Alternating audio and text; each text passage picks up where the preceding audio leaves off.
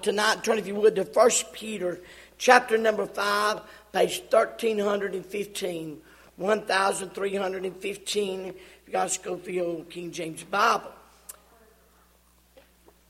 First Peter chapter five, First Peter chapter five.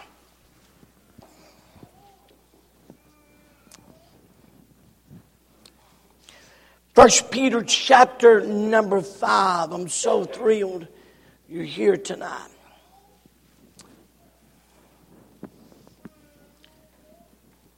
First Peter chapter five. If you got your place, amen. Amen. All right, let's stand one more time. Verse number five. Likewise, ye younger, submit yourselves unto the elder. Yea, all of you, be subject one to another and be clothed with humility. I'm not going to preach it, but my, the truth that's right there, be clothed with humility. For God resisteth the proud and giveth grace to the humble. Isn't that good?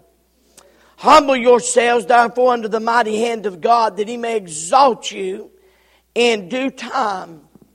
Casting all your care upon Him, for He cares for you. Boy, isn't that great? And that's it. Boy, I'm glad that I got somewhere I can go cast all my cares over onto Him and realize He's more than able to handle them. But notice verse number eight. Be sober. Be vigilant. Because your adversary, the devil, as a roaring lion, walketh about seeking who, whom he may devour. Whom resist steadfast in the faith, knowing that the same afflictions are accomplished in your brethren that are in the world. But the God of all grace, who hath called us unto His eternal glory by Christ Jesus, after that you had suffered a while, may make you perfect, establish, strengthen, settle you. To Him be glory and dominion forever and ever. Amen. Verse number eight. Be sober. Be vigilant, because your adversary, the devil, as a roaring lion, walketh about seeking whom he may devour. He's looking for lunch. Becoming the lion's lunch. Let's go to the throne of grace. Ask Zeke, if you would, please pray.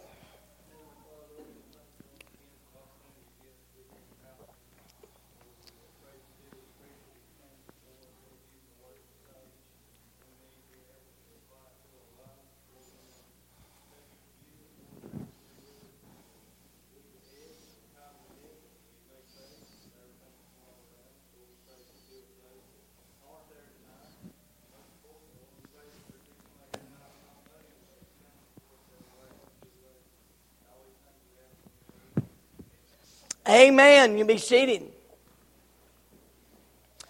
The lion is called the king of the jungle, the conqueror of all beasts, the master hunter in the forest. The lion is known for two things. It's his great ability to intimidate all the other creatures. But two things. His roaring and his roaming. He's a master at both of them. The king of the jungle is known also to protect the family, rightly calling them the pride. Boy, isn't it amazing when you start thinking about the illustration, and that's where our thought is tonight, the figure of speech the Holy Ghost of God uses, referring to Satan as a roaring lion seeking whom he may devour. We realize that his family is called pride. Isn't that amazing? It's pride is the opposite of humility and humbleness. And we find that in this passage that he's looking for lunch. He's looking for the next meal. As I prepared this, I couldn't help but think In our society today, he the line has a, a quite array of fast food restaurants he can go to. Know how sad this is. The teenager who, the high school student, the teenager who goes to a party and tries binge drinking for the first time to never regain consciousness. The T V dinner he has of the drug addict, the alcoholic, or the hopeless businessman that puts a gun to his head, or the prostitute who believes the lie of her pimp for the last time. These are no challenge for him. Just fast food. Sad to say, he can pick them up any time, any place. Now that's sad. But when he really wants a real top-of-the-line meal, you know, we all do it, don't we? We all make statements like, what do you want to eat? Anywhere but McDonald's. I'm just a ticket. Don't eat any McDonald's. And uh, you'll say, well, let's go into a sit-down restaurant, which if I can get Miss Steins in a sit-down restaurant, I've accomplished something pretty big. Praise God. She ain't a hermit, but she's close to it. And uh, if I, uh, if he wants a sit-down meal, he's not interested in fast food. And he goes after the Christian, the preacher, the preacher's wife, the Sunday school teacher, the deacon or the deacon's wife, the singer, the amen folks. No, I'm going to tell you, if you ask him, say, what's your favorite meal? He licks his chops and says, that kid that grew up in church with a world of potential, boy, that's my favorite right there. Oh, I mean, I loved them. I just loved them. I, I look for them every chance I can get. Well, Mister Lyon, do you like dessert? Oh, yeah, my dessert's my missionaries, because I hate God's message and hate God's word. And his desire, and he doesn't care how long it takes to get his meal. That's the most amazing thing. He doesn't care how long he has to walk around about seeking. The Bible says he knows when he, if he can get If he can get that, that, that good meal he's looking for, it'll be worth it. It'll be worth it. As we read this passage, first part deals with pastoring and Peter focusing on being the under shepherd, but the second part shifts to the flock of the church. And he's trying to relate here that we're in a spiritual warfare.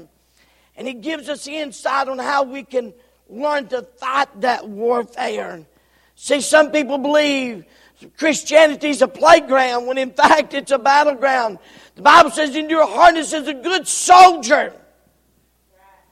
So tonight as we really look at this thought and look at the, the illustration that the Holy Ghost of God put in the Word of God on the lion. Tonight let's say, let me first of all say, who is this lion? The subject of endless curiosity and speculation and discussion. But who is he? I know the Bible calls it, but who is he? Well, he's the major spirit of evil, the ruler of hell and the foe of God. You know what? I about forgot something. Where's my notes at? Oh, I've got notes here if you're interested in them. I made you notes because I got a lot of points and I didn't want you, I want you to speak to your heart tonight. So there's, there's, there's notes. I'm so sorry. Should have told you earlier to get you a set if you're writing it down. He's a major spirit of evil, the ruler of hell and the foe of God. He's a supreme ruler of evil spiritual, evil spiritual power. He's a fallen angel who existed in heaven. Don't miss this. God never created the devil, the devil. He was created Lucifer, the bright morning star. At one time, Lucifer was in charge of the worship of God. And I won't go into detail, but if you'll take your Bible and do a good study, you'll find that God never gave that to one individual ever again. He gave it to four individuals, never to one. But at one time, an imp pride was found in his heart, and God kicked him back to earth. And since then, he's been Satan, the devil, the evil one, the one that's out to destroy. He is the god of this world, the prince and power of the air. He's the tempter, the great dragon, the prince of darkness, Lucifer, Satan, the devil. And you say, well, why, why, why did you get all these things? Because he disguises himself. He's a master at disguising himself. He's a master at it. He's a master at it. Many pastors have been deceived by him and ministries destroyed. One of the, perhaps the greatest, one of the, one of the greatest ministries, one of the greatest, and, and to be honest with you, I mean, not now, but at one time, I, I would have put him in the top ten of some of the best, one of the greatest preachers. And yet, he was deceived and fell for that deception. And now his life and his family and his church and, and the stigma will never leave that. There's a church in our area right now that, to be honest with you, if I mention the name, there's a stigma attached to it that it will never go away. It will never go away. As we think about him, let me give you three things about who he is that you may not think about. Number one, his size. Let me show you how big he is. This is an average African lion. From, from, from, from head to tail, he's about five and a half to six feet long. If you count his tail, he can get as long as eight feet, eight to nine feet in length. He'll weigh somewhere around three hundred fifty. This is a little bit skinny. We had to stretch him out to get him to the length we want him. But but in, in the wild, they uh, this lion would go somewhere between three hundred fifty as much as five hundred pounds.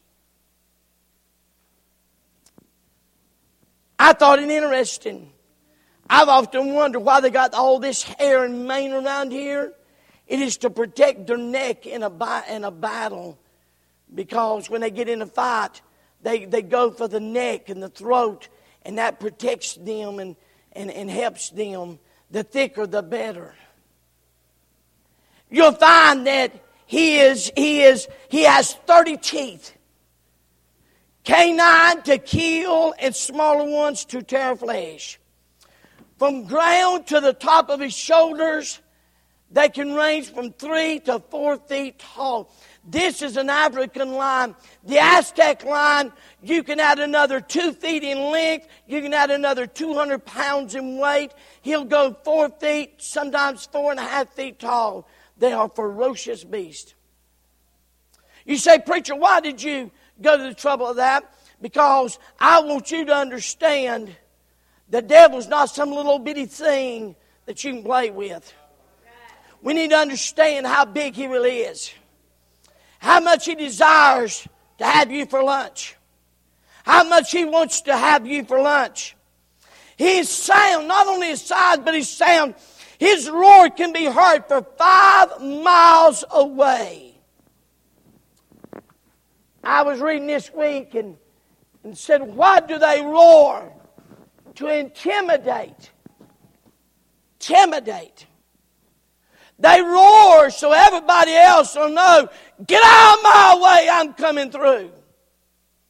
It is a roar to intimidate.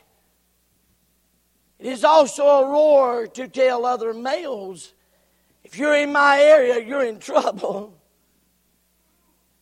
His roar can be heard from five miles away. His stamina, twenty percent success ratio to his kill. For every ten tries, he gets two. You say, really? Just a twenty percent? Yeah. But here's what you got to understand.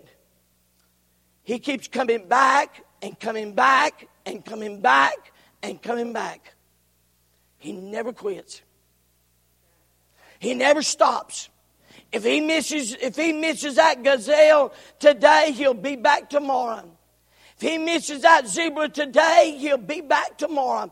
Let me tell you how, how courageous a lion is. Lions have been known to attack full-grown elephants. Of course, they didn't win the battle, but they, they attacked anyhow. They attacked. They have been known, they have been known literally to just continue, to continue, and to keep going and keep going and keep going until they get their prey. See, the devil might not get you today. He may not get you tomorrow. Hey, sir, he won't get you in that affair this week. He'll be back next week to tempt you. And if he don't get you that week, he'll be back the next week to tempt you. If he don't get you, he'll be back the next week. Because they're, they're, they're, they're, they never quit.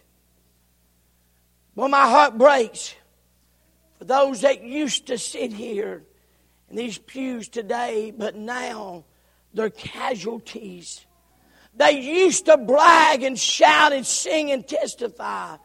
The truth is, they are either becoming lion's lunch or they've already become the lion's lunch. And that breaks my heart. The lion will attack anything and anyone.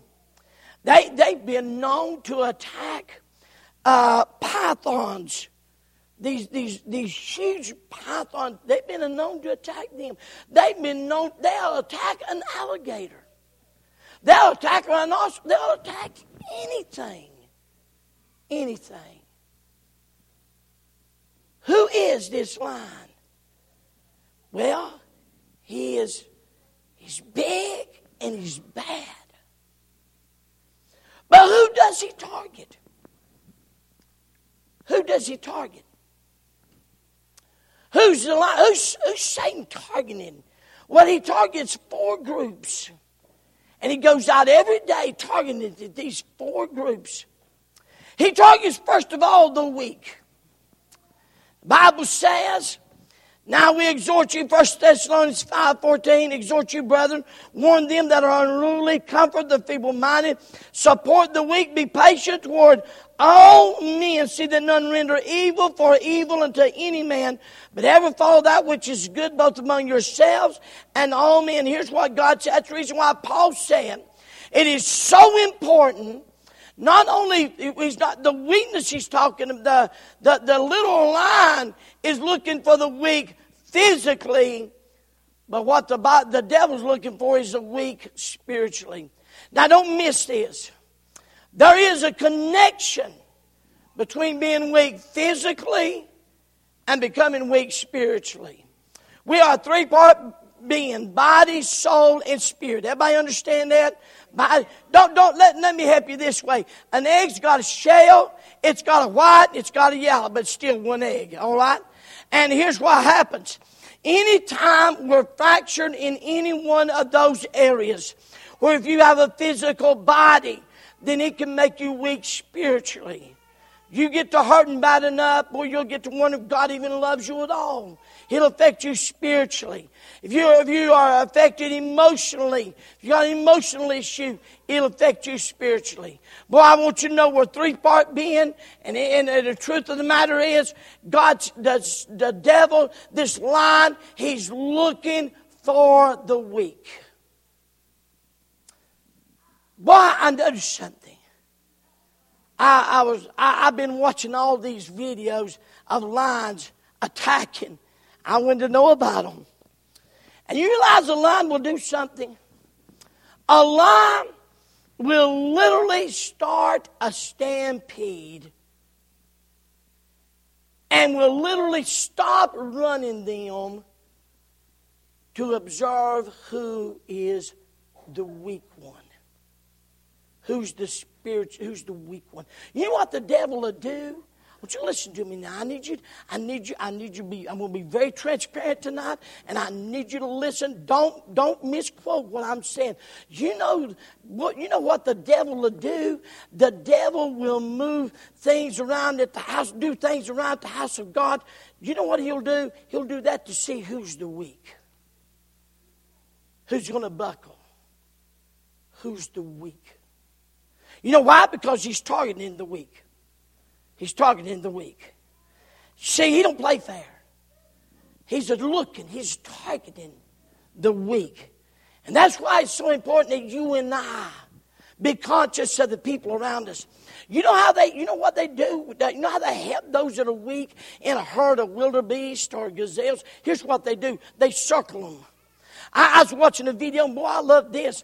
There's a lion here. Uh, they attacked. By the way, the women do all the hunting and, and, and, and, the, and the bride.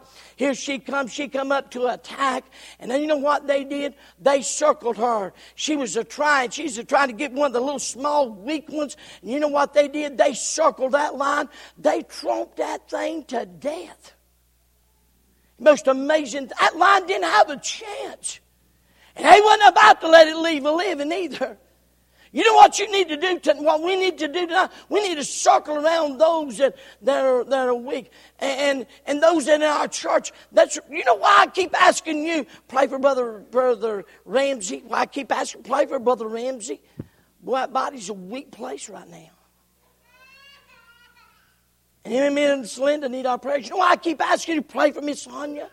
You know, I keep asking you to do that. Not because I, I want you to do that, because her body's weak right now. Her and David needs your prayers. Her and David. Miss May now may have had a stroke. They, they need your prayers now. Because Satan targets the weak. Not only the weak, but notice what else he targets. He targets the weary. He targets the weary. The Lord give us a precept. I want you to notice something. In Galatians chapter six, six, the Lord give us a precept. I want you to listen to him. Let him that is taught in good word communicate unto him that teacheth in all good things. But then he put a principle behind that precept. Listen to what he said. Be not deceived. God is not mocked. For whatsoever man soweth, that shall he also reap. For he that soweth to his flesh shall the flesh reap corruption, but he that soweth to the Spirit shall the Spirit reap life everlasting. So God gives a precept. There's a principle behind it. He said, listen, you're going to reap what you sow. You're going to reap what you sow. Here's the promise. And let us not be weary in well-doing, for in due season we shall reap if we faint not. Behind that promise is a peril. And it is getting weary in the well-doing. I love our bus ministry. I love what God's... I love our Sunday schools. I love our Fights Club. I love everything God's doing here. But those of you that work in these ministries, those of you that clean the church, those of you work in any ministry, if you're not careful, you can get weary in well-doing. How many of you have been on the bus ministry long enough now to... get up on a Sunday morning? It's okay to be honest. Get up on Sunday morning. Oh, God, I got to go get on that bus today. And say, oh, Lord, why did why did I sign up for that? Amen. Why, sure. Why, sure. It is in those times when you're weary that you become a target. You know what? It's during those times. And let me, let me help you. I've seen this down through the years. It's been amazing. It is in times of being weary of well-doing, folks will come and say, Pastor, I think maybe somebody else needs to teach a Sunday school class. I, I'm thinking about a young lady right now that she she basically made this statement, this statement, I, I need to step outside of my class for a while. She was weary and well-doing. Now she's okay. But the class has moved on. Church has moved on. And I fear she's going to become lunch lunch. You know why? Because she got weary and well-doing. Oh, that's the reason. You say, well, how do we keep them getting weary?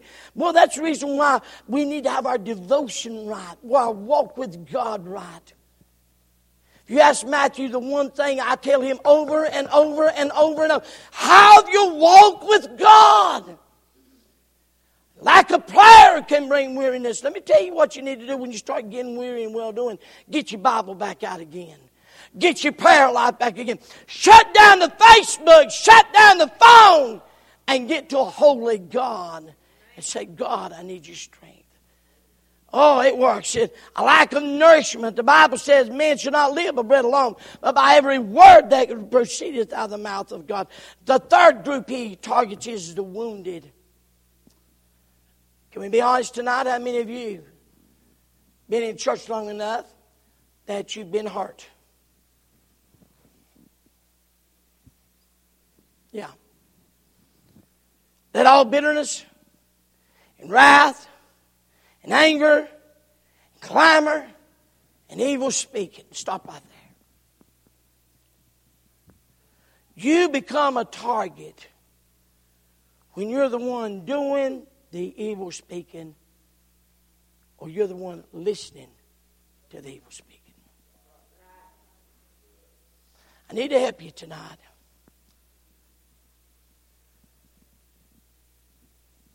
Our speech ought to be about how good God is on everything we do. And when people start wanting to feed you information, you need to stop that information and say, you know, hey, dude, I don't need to know that. I don't need to hear that. I, I don't need... Hey, have you, ever, have you ever known anybody... Well, I'm glad, I'm glad you're here tonight. Have you ever known anybody you dare not ask them how you're doing? How many of you know somebody... You don't dare ask them that question. Because I'm going to tell you something. It, it, I mean... And, and it's not that you're unconcerned, you care, but, but after the hundredth and twentieth time you've heard it, you know, and, and, and you and you begin to realize very, very quickly.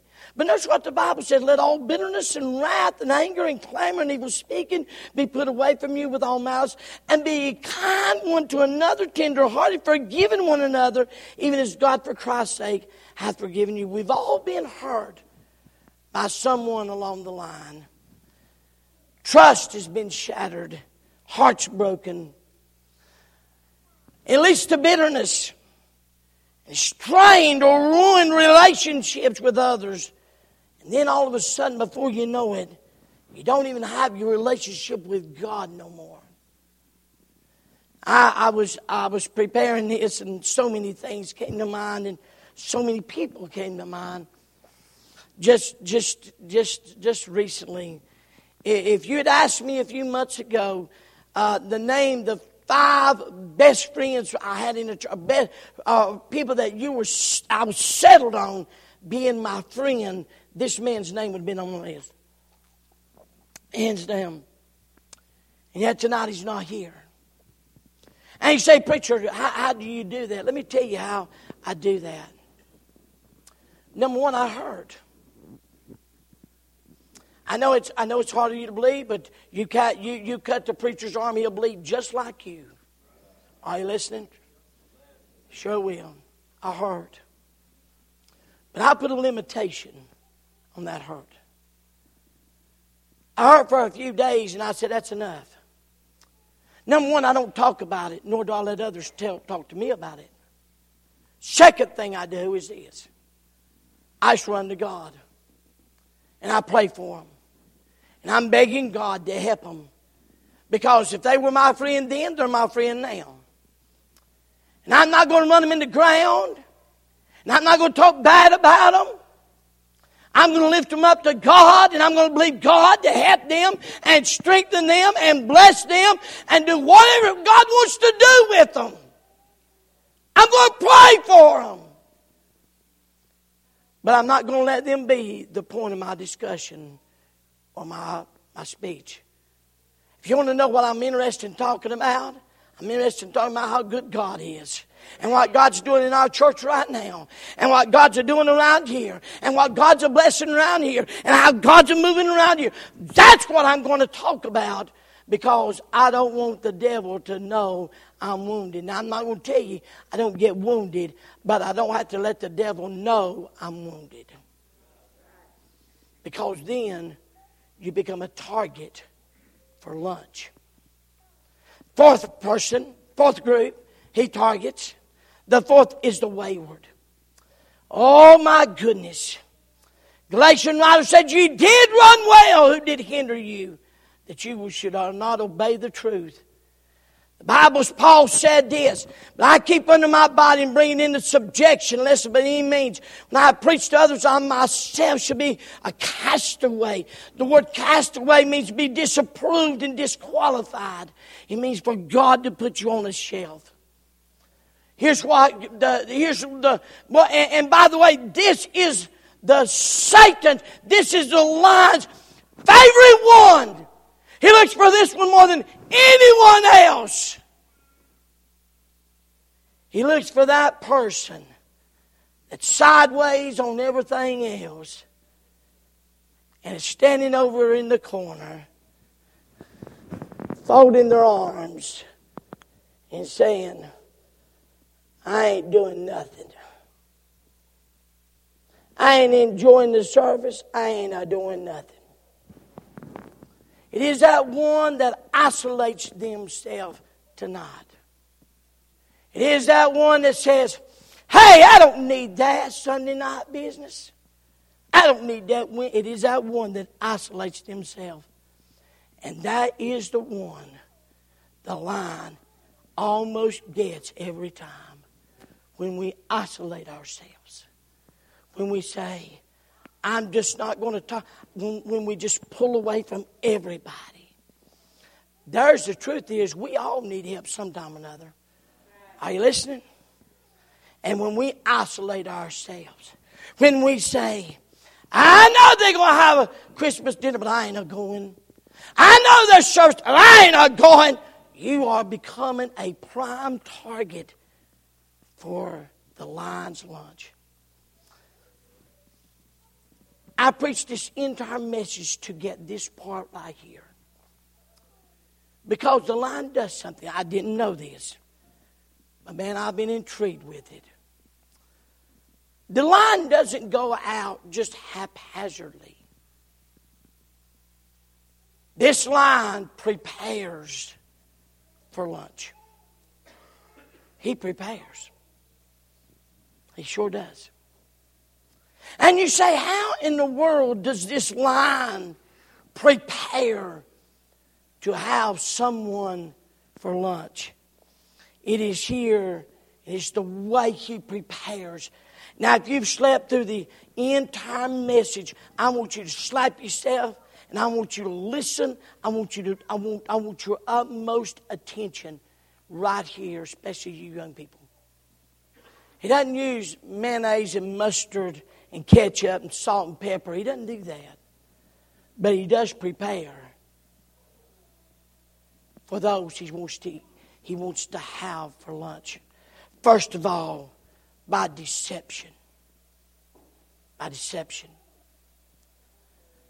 I again I've been reading, and one of the things about a lion is this. Most of those that he gets never know he's there. It's too late. They never know the lion.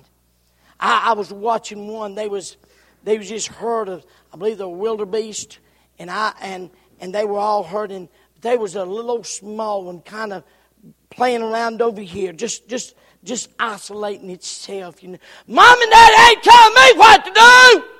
Isolating itself. Are you listening? "Preacher ain't telling me what to do." Isolating itself. I watched that lion. That lion started way back over here. And it just kept inching a little closer.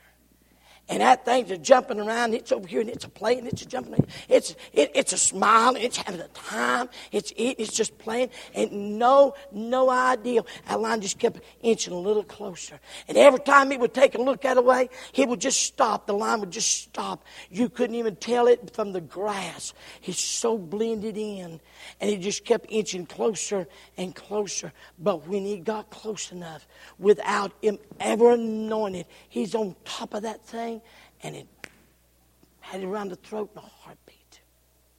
Deception. Solomon Rock Baptist Church, God commanded us two things to do, that we don't become part of the Satan's deception. He said, be sober. What's that word mean? It means this. It means to be clear-minded. It means to be self-controlled. It means to, to recognize and understand that there's a real Satan. Hey, hey, you young couples, you need to understand there's a real live lion wanting to destroy your marriage. There's a real live lion wanting to destroy you. He's wanting to destroy your children.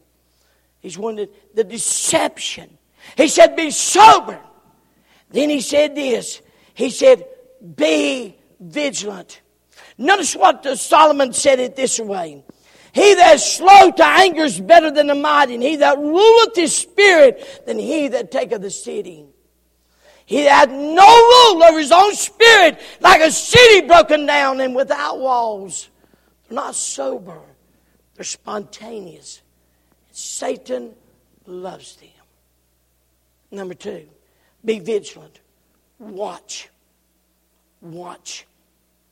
To be to be strict attention to.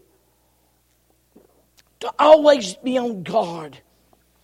It means to always be watching, because he wants you for lunch. The deception. The second thing he does, are you listening? The second thing he does is this, disillusion. What I mean by by delusions. Here's the delusions. Will never happen in my marriage. Preacher, I'll tell you right now, I, I, I'm, I'm never going to have an affair. I'll tell you right now, I, I, I'm not going to let that man talk to me and get my attention and and go on. I, I, I'm not going to get caught up in that innocent lunch thing that turns into a trip to a motel. Not me. That's a delusion.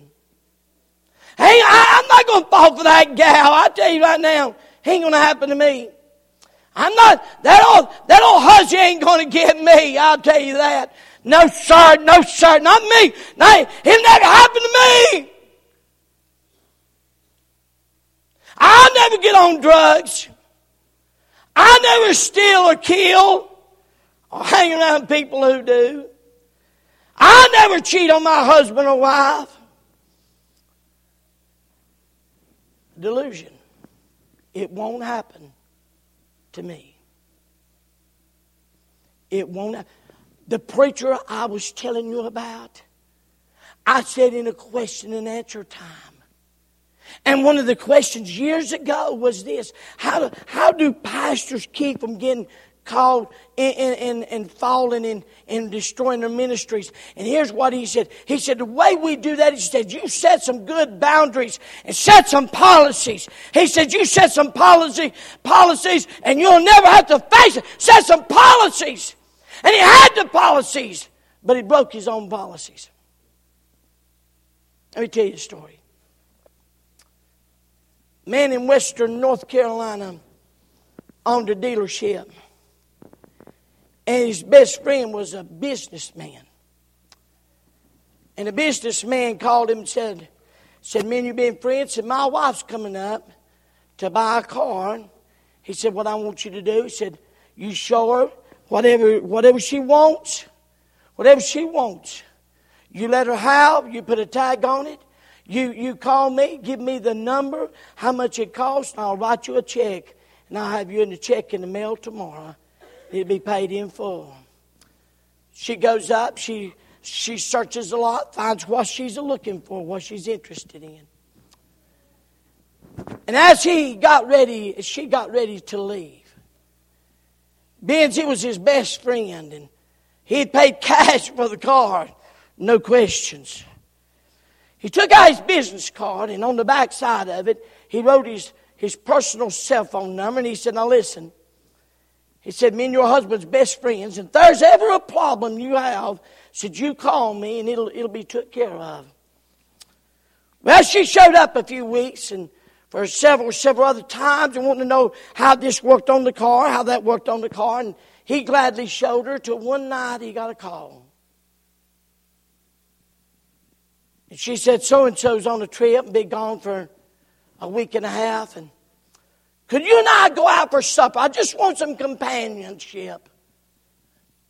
That's all, nothing else. Why, sure, I'd be glad to.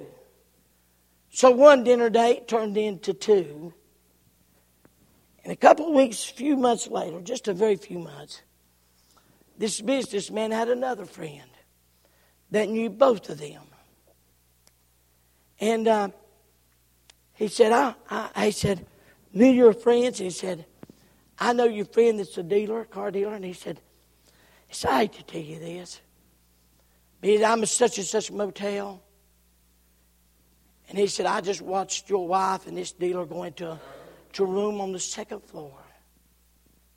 Gave him the room number. Said, I'm so sorry to have to tell you that. The man said, thank you, sir.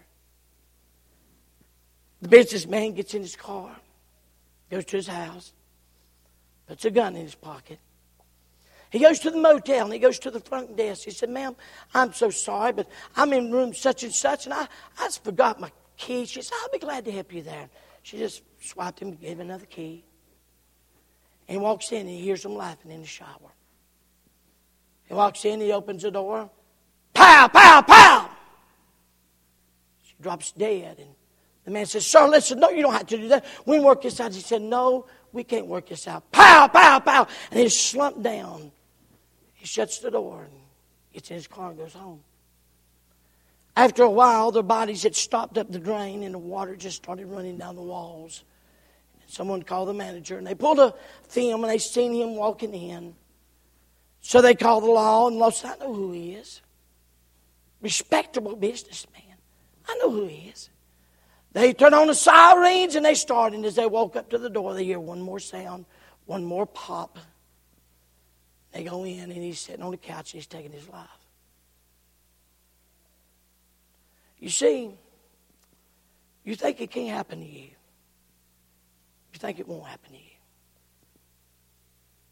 You think that somehow the delusion that I can float around on the job or anywhere for that matter. I can float around. I I I, I can just I can just float around with the with the opposite sex, and it's no big deal. It's just fun. It's innocent. It ain't going to hurt nothing. It ain't going to hurt nothing. Please don't boo me out. I'll, I'll be honest with you. There's one thing I have purposed in my heart is I'm not walking around on eggshells in our church no more. Sin, sin. I'm going to call it what it is. I'm not going to be afraid to preach anymore. But I, I, how many times have you and I seen this play out? A young lady that, that, that might be a little bit well upholstered, if you know what I mean. And all of a sudden they lose a lot of weight.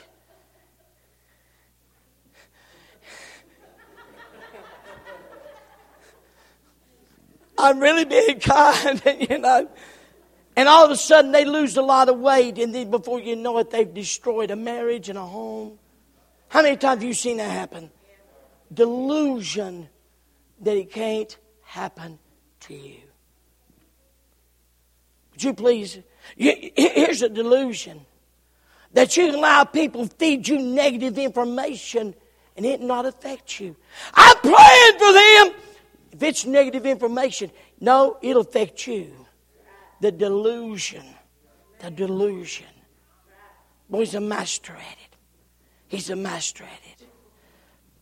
Peter answered and said to him, though all men shall be offended because of thee, yet will I never, I will never be offended, Lord. I won't do that. And yet, in just a few days, you know him. I don't know him. Don't you? Don't you? Don't you know? Nope, I don't know him. I told you, blank, blank, blank, blank. I don't know him. And the cock began to crow. And Peter wept like a baby. Said, "My God, I've done exactly what he said I'd do." We need to understand the delusion. I, I just not long ago, a man told me, he said, "I'm going to tell you, God put me there in that church. I ain't going nowhere." Yet he's not here tonight. You know why? The delusion. The delusion. He prepares his lunch by deception, by delusion. Number three. Now, I need you to please listen. I'm trying to keep you from being the lion's lunch. By dissatisfaction. The wisest man who ever lived fell for this tactic Satan is a master for. Ecclesiastes one two is Solomon. The wisest man, listen to what he said. "Vanity of vanities," said the preacher. "Vanity of vanities, all is vanity." Empty, empty, everything's empty. Because he could not be dis- he was so dissatisfied. He's the wealthiest man that God ever, that he ever lived. See, that's you're, you're the greatest delusion Satan has. "Well, if I win the lottery, I'd be happy." No, you wouldn't. No. It's a lie, delusion. Well, some of you like to live out and try it for yourself, wouldn't you? A dissatisfaction. Boy, Satan, this line loves, this line loves it when you get dissatisfied with your possessions. House is too small. Car's too old. Not enough money, not enough toys. He loves it when you get dissatisfied with the possession. I, I need to tell you this story. Years ago, I, I had a preacher friend. He wanted me to come to his church, wanted me to help him. And I'm going to tell you, he started to take me to his house. And man, he had a super nice home. And and and I'll never forget, I had a little old Kia. He said, "I don't drive coupes." He said, I, I drive car. I don't drive nothing like that." Another way he's trying to say is that you need to get out of that, out of that uh, uh, thing. And, And, and I, but you know what happened?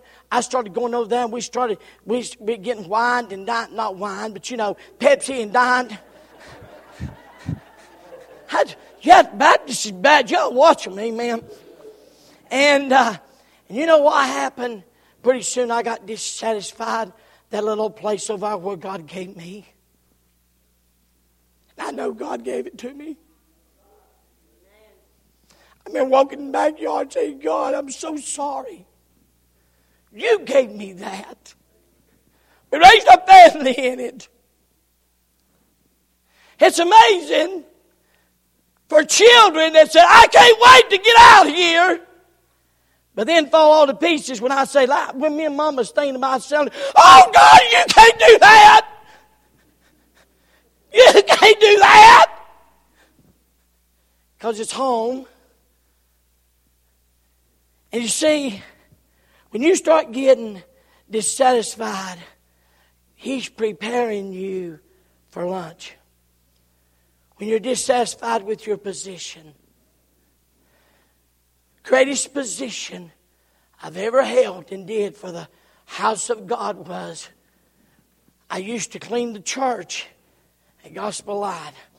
I'd come in, I would turn on the lights, I'd put me a song, I'd sing as loud as I could, but it would, but I drowned it out with all the rest. And I would just, I would just vacuum. I would cry and pray and praise God.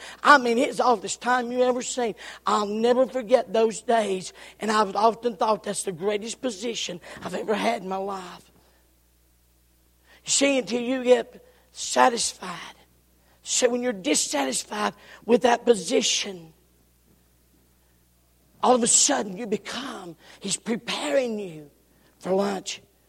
When you get dissatisfied with your partner, oh, listen to me. Your soulmate, your husband, your wife. You better have your marriage, your lover, your friend.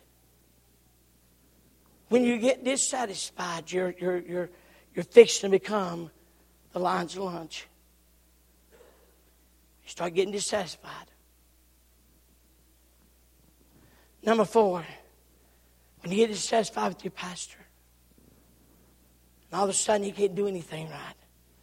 And trust me, don't don't miss this. I'm not trying to put myself on a pedestal. But if you want to, you can find fault with something I say and do every service. I preached an entire service. I put Nicodemus up that tree. The whole service. And I got in the car and Darlene said, "Honey, that's an interesting service. I'd never heard that. I always thought Zacchaeus was up that tree. I never knew Nicodemus was up that tree. That, that was wonderful. I never knew that." I was starting to get dissatisfied with my partner. Amen. you, you're going you, you're going to find something. You get dissatisfied with your pastor. And you start looking for things that you disagree or, or you want to find fault with. And if, if, it is, you can find it. God help you, you can find it. And if you don't know anything, come and ask me. I got a, I got a whole list.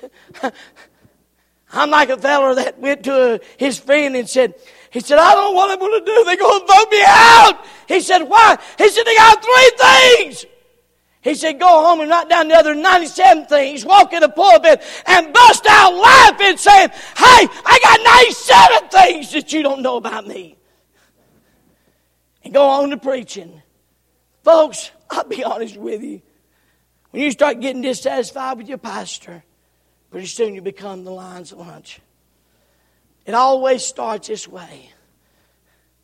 What do you think about the pastor? It always starts that way. What do you think about the pastor? I wish they'd ask me.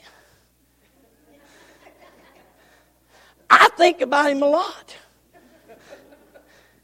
And I tell you what I would tell them. I would say, "I think our church would probably go a whole lot further if they had a good pastor. I think the one they got, he stinks about half the time. But I also say, but I know this about the pastor. I believe he loves God, and oh God, I try. I believe he loves the church. God knows I try." When you get dissatisfied with your place of worship, can I help you? I want you to look. I want you to look to everybody around you. Everybody, just take a few minutes and look to everybody around you where you're sitting around you. Can I just say this? The same people that's sitting here is sitting in every other church that you go to. When you get dissatisfied with your place of worship, you are a candidate for the lion's lunch. I can see that line. They're, they're, they're, they're, these wildebeests, and, and, and they really like, they like zebras, and they like gazelles, gazelles, gazelles, and uh, and uh, and they like those. But I can see a wildebeest and saying, "Well, you know, I just, I just don't like that one over there. So I tell you what I'm going to do. I'm going to go over here. I don't like that one over there." And and I want to tell you something. There's a lion sitting right over in the woods saying, "Let me get out my spoon, my fork, and let me get ready, because I'm going to have him for lunch." You realize? I I hope we have. God knows we're trying. But I, I hope you're praying for Brother Ramsey. Jimmy Ramsey, he needs our prayers. And you know what we need to be doing right now? Instead of being dissatisfied with the place of worship, What we need to do is this place of worship needs to be centered around that one that's weak and saying, God, would you please touch them and help them and strengthen them? I hope we've been that to you, Miss Linda. Because that, because when you get satisfied with the place of worship, you become the lion's lunch. Miss Sonia needs our prayers. You know what we need to do? We all need to be circling around her. And every day you need to say, God, would you please touch that dear lady? I don't know her name. She got a strange sounding name. See, a lot of people don't even know. Someone said, how do you pronounce her name? Anya. She's Polish. And her name is Anya. And and and and Violet. You know Miss Violet's really struggling. How many of you know that Miss Violet's really struggling now? She's in the hospital. And she's struggling for a while. You know what we need to be doing? Instead of being dissatisfied with the place of worship, why, why don't we just circle around Miss Violet and Tim and say, God, would you please touch her and please, please help her? You know, Miss May, she's been coming several weeks. Why don't we, being dissatisfied with the place of worship, why don't we just why don't we just circle around them and say, Lord, would you please help Jim? That's Jimmy's mother. It's his mom.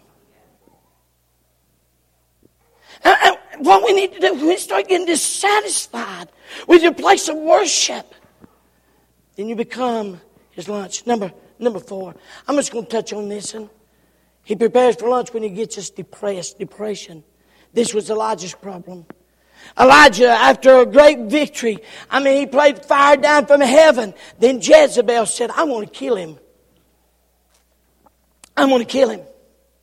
And whether you believe that or not, just those words can really affect you. I fired this boy one time. He's selling drugs. And I took a gun from him. He had a gun. I said, give me that gun. He gave it to me. And I fired him. And the idiots, I mean, the five people in personnel gave him back the gun. And he said, well, I'm going to kill him. And a friend bought me a twenty-five automatic, and I carried it in my back pocket for about a half a day. And I got to thinking, if somebody comes around the corner and says, boo, they're going to be shot. I don't care who they are. I took it out. I handed it back to him. I said, take that thing to the car. And I said, if it's the day for me to go to heaven, I'll go to heaven. But I ain't living in that world. Depression. Oh, Elijah said, I'm the only one. God, kill me.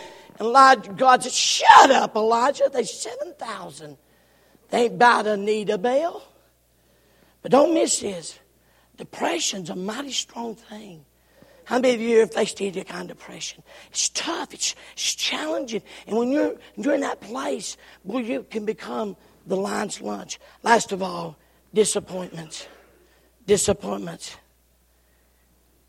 If you've ever thought about this, Judas never went through to selling out the Lord until he becomes so disappointed that God wasn't going to set up his kingdom when he thought he would. His attitude changed. And of course, we know he's a devil from the beginning, but he sold him out when he got so disappointed. You realize that you become the, the lion's lunch when you get disappointed. When you get disappointed. I expected this to happen. But it didn't happen in your time or your thinking or the way you thought it would. And you get disappointed. You realize he's waiting on you. Those things right there is how he prepares his lunch. Tonight, I, I, I just need to be a preacher and I need everybody to look this way. This week, no less than six people in our church, early in the morning, I mean early, I woke up with such a burden for you. I prayed for you.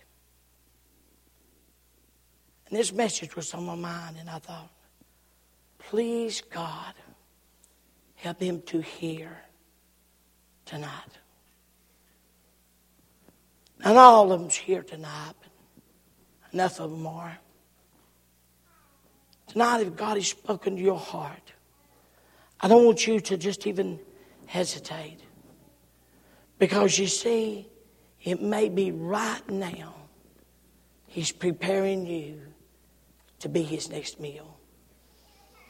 Deceptions, delusions, dissatisfactions, depressions, and disappointments. And tonight, I don't want you to become His next meal. Nobody wins. Everyone the devil destroys, everybody loses. Don't miss that. There's nothing to shout about that. There's nothing to praise God about that. And I've seen too many of them down through the years become the lion's lunch. No one, no one, no wildebeest, gazelle, no, no zebra, no animal wakes up, not, not one, wakes up and says, today I might be the lion's lunch. None of them does that. None of them, none of them never does. They get up going through the routine, never dreaming, never realizing that they are the lion's next meal. So what, let us not be. Let's be sober. Let's be vigilant.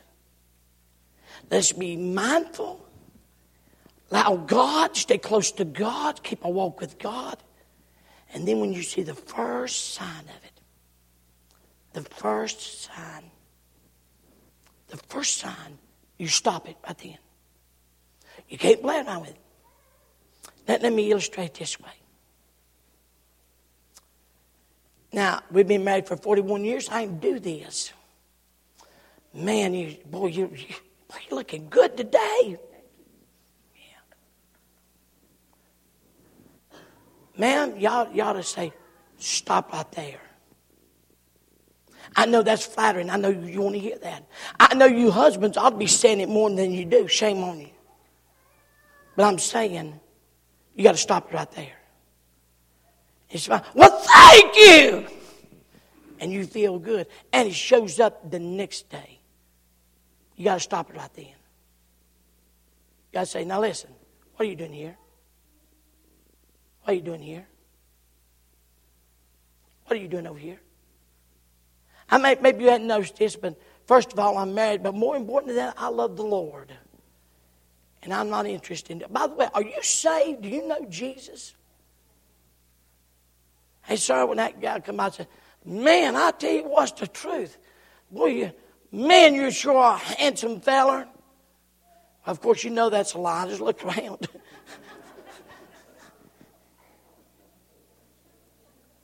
You say, well, thank you. And you begin to smile. You stop right there. You got to stop right then. And you got to say, by the way, thank you so much. I appreciate that. By the way, do you know Jesus? Do you know the Lord? And you don't allow that. You got. You, you say, why? Because the, the lion is looking for his next meal. Boy, tonight, if you're disappointed, if you're dissatisfied, some of you just, you know what the greatest thing some of you could do is find your place in this altar and say, God, give me a great contentment for my my my possessions, my partner, my place of worship, even my pastor. God, I want, I want, I want great contentment in what God you blessed me with. And it might be the greatest place. You, it might save you from becoming the lion's lunch. That's all. Stand to your feet, every head bowed and every eye closed.